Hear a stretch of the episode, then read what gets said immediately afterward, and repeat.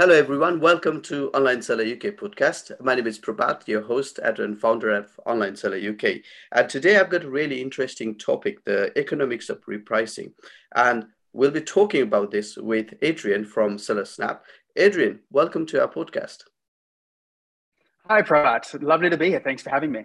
Excellent. So, Adrian, why don't you introduce yourself and then we can t- go into the topic? Sounds like a good plan. Um, so, hi guys, hi everyone. Thanks for listening in. Um, my name's Adrian, and I'm the head of product here at SellerSnap.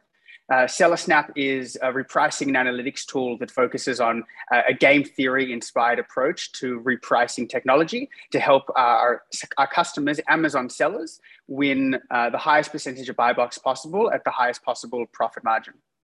Excellent. I think that's that's like um, hearing a music to many many people's ears i think so on that so, so so let's talk about so how what what does this economics of repricing means and how does it work yeah, so we, we sort of coined this term intern uh, this coined this term internally, um, repriceonomics. And essentially, when we're talking about repriceonomics, we're talking about the dynamicism of the marketplace and how economic principles reflect in their own specific way within a competitive listing.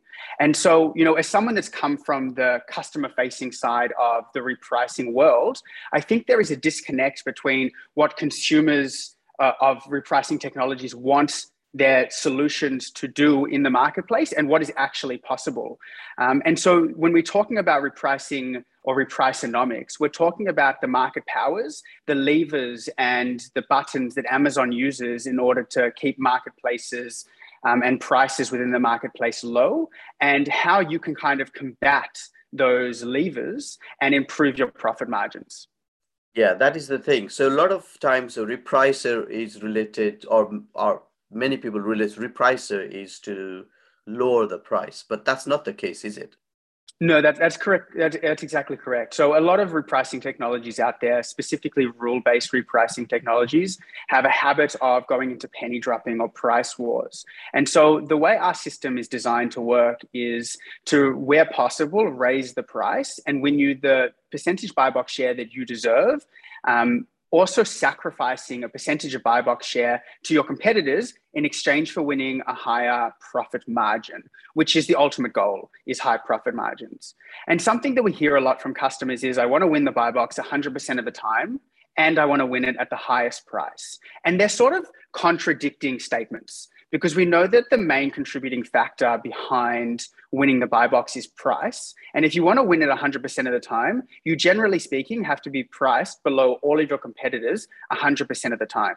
So if you're willing to win the buy box at 50% of the time or 33% of the time, depending on how many competitors you're competing against, then you can win it at a significantly higher price.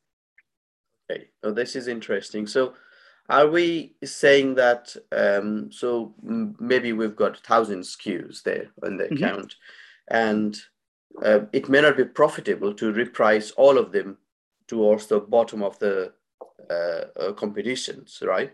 So how does your system work then? Does it recognize um, the the profitability of the product in real time and then tweak the price in real time? It's it's a fantastic question. Um, it's it's not necessarily something we do directly. Mm-hmm. The system is looking for the optimum or the equilibrium price in which to sell for that gives you the percentage share that you deserve based on the com- amount of competitors that are competing for the buy box that are similar to you. So, you know, if you're an FBA seller, how many other FBA sellers are competing for the buy box in a specific period of time? And then based on that calculation, and the system's doing that in real time, working out that calculation, it's saying, well, we have to win or lose more or less buy box share in this moment in order to maintain a high price. So instead of just looking at the price or all the prices of all the competitors in this moment, we're looking historically at the price changes your competitors are making, how much buy box share you've made historically, and then making decisions to predict the future in what the price should be in order to maintain that percentage share of buy box that you deserve.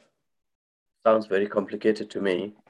no, it's, it's, it's, it seems complicated, but it, it, it isn't, it isn't really. It's, it's just like it's like going back to you know university or high school to you know a 101 economics class. You know we know that the more the, the higher amount of competitors there are in a marketplace the higher chance of competitiveness and the lower prices. So if everyone in the marketplace accepted that concept and said well if i try to win the buy box 100% of the time we're going to tank the price and everyone's going to lose so let's share the buy box a bit. Then then you have a chance of raising the prices for everyone and everyone sort of wins and ends up in a better situation. Excellent. So so talk me through uh, so buy box is a issue for a lot of a lot of people who are selling or reselling the products. Um, and it can be very very tricky during the peak period like okay valentine's day is coming so that's mm-hmm. peak period. Uh, we we went through a christmas period so those sort of peak period. So, what sort of strategy uh, sellers should have to to win the sales and also increase the profit? Mm, I, I, think it's a fantastic question, and definitely, you know, especially in lead, lead up to Q4 um, peak periods like Valentine's Day, Black Friday. They, these are uh, a really important moments for sellers. You know, uh, a lot of people make most of their revenue or profit in these periods, and to have a, a bad, um, you know, one or multiple bad periods where there is high velocity or chance for high velocity can be you know a significant impact on someone's business. Um, ultimately i think strategizing in these these periods comes down to um, preparing in terms of you know having the right inventory in stock your high velocity items with high profit margin and preparing in terms of the strategies for repricing. So you know your business objectives, and then you set the repricing technology up in a way that meets those objectives. And the way I guess you do that is by understanding your business, by using the analytics available to you. Which listings have the highest profitability and have the highest velocity? And we're going to spend our money getting more inventory of those that fit those parameters into FBA fulfillment centers to make sure that when we're selling our goods, we're moving them through, we're keeping our you know IPI scores in a fantastic place and maximizing profits along the way. Excellent. So that's good. Um, so um, I think we've covered most of the things that I wanted to. Is there anything else you want to add in terms of buy box?